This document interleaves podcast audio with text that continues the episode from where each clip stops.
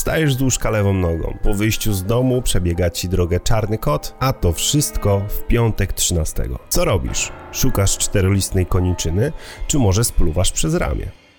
Przesądy, zabobony, wierzenia. No, znamy to wszyscy. Z przeprowadzonych badań przez CEBOS, które miały miejsce w 2018 roku, wynika, że ponad połowa z nas, czyli 54%, wierzy w jakiś przesąd. Dowiedziono, że najbardziej przesądni są ludzie nieaktywni zawodowo, głównie bezrobotni, zajmujący się domem oraz osoby niezadowolone ze swojej sytuacji materialnej, posiadające wykształcenie podstawowe, gimnazjalne czy zawodowe. W dzisiejszym odcinku opowiem Wam kilka rzeczy. Jakie są najpopularniejsze przesądy w Polsce? Poszukamy ich źródeł, czyli skąd się wzięły, oraz sprawdzimy, czy osoby religijne wierzą w takie rzeczy mniej, czy może jednak bardziej. Myślę, że będziecie zaskoczeni pewnymi wynikami. Przesąd zabobon, czyli bezpodstawna, uparcie żywiona i niewrażliwa na argumentację wiara w istnienie związku przyczynowo-skutkowego między danymi zdarzeniami. Wypływać ona może ze stereotypów zakorzenionych w tradycji i kulturze.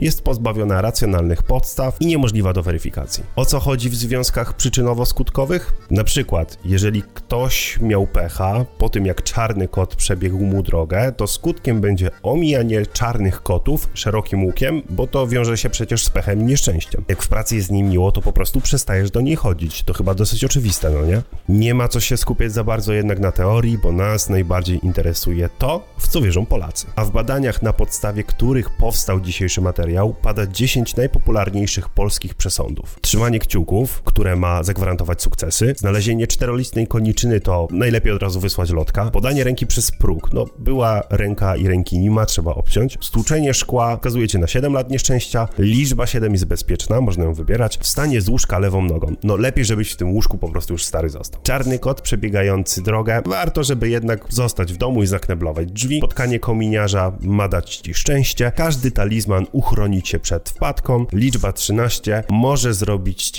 bardzo dużo złego. Najpopularniejszym przesądem według badań jest trzymanie kciuków, czego dokonuje z wiarą w spełnienie aż 33% badanych. Mam nadzieję, że ten odcinek będzie miał dobre statystyki statystyki. Mam nadzieję, że dacie dużo lajków. No co, no nie zaszkodzi. 26% badanych sądzi, że stłuczone lustro przynosi pecha, a 23% cieszy się jak spotka kominiarza. U mnie na przykład na Opolszczyźnie jeszcze łapie się wtedy od razu za guzik. Tutaj w tej tabeli możecie sobie jeszcze zobaczyć porównanie badań z 2011 i 2018 roku, gdzie widać dokładnie, że na przykład trzymanie kciuków posiada wzrost. Słabnie za to zabobon związany z liczbą 13, co wydaje mi się może być spowodowane tym, że wiele osób stosuje tą 13 tak na przekór, na przykład w jakichś teleturniejach czy, czy konkursach, a też sportowcy bardzo chętnie wybierają ten numer na koszulki, co daje taką możliwość odczarowania. Nie dziwi mnie też tak słaby wynik wstawania lewą nogą, ponieważ ja na przykład jak rano muszę gdzieś przymusowo wstać, raczej myślę o śmierci, a nie o tym, żeby nic mi się nie stało. Z badania CEBOS wynika, że Polacy częściej deklarują wiarę w przesądy dotyczące powodzenia, czyli to jest 45% badanych, niż zwiastujące pecha, w które wiarę zadeklarowało 36%. Uwaga, uwaga, teraz bardzo, bardzo ważne.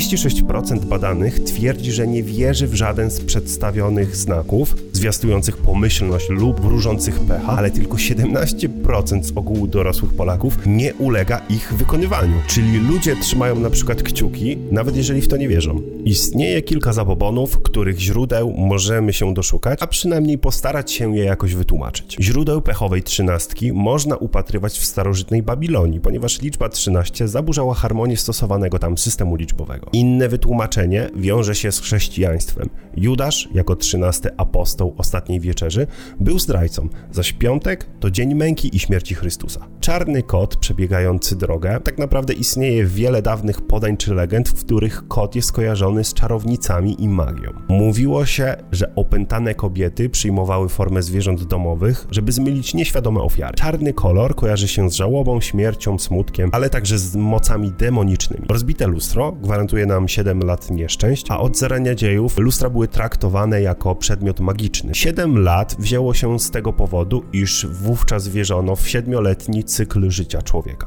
Rozsypanie soli to akurat nie wystąpiło u nas, ale opowiem wam o tym i oznacza on kłótnie w domu oraz nieporozumienia. Pochodzenia tego przesądu można upatrywać w tym, że dawniej sól była bardzo droga. Kiedy ktoś rozsypał sól, uważano, że jest to dzieło złych duchów, które chcą doprowadzić do kłótni w rodzinie. Wymyślono jednak sposób, aby temu zapobiec, należało po prostu wziąć szczyptę soli i rzucić ją przez lewe ramię. Odpukać w niemalowane drewno. Odwołanie do drewna może pochodzić z dawnych mitów o dobrych duchach żyjących w drzewach. Odpukanie miało zapewnić ochronę przed złymi mocami. Na sam koniec coś, na co czeka pewnie wielu z Was. Jak to jest z tymi katolikami? Wierzą bardziej czy nie wierzą? Otóż osoby praktykujące religijnie kilka razy w tygodniu, zdecydowanie częściej przyznają się do wiary w szczęśliwe i pechowe znaki losu niż osoby niepraktykujące, a także częściej niż inni deklarują stosowanie wielu przesądnych zwyczajów. Wierzą one w 2,44 przesądu, gdzie niepraktykujące 1,57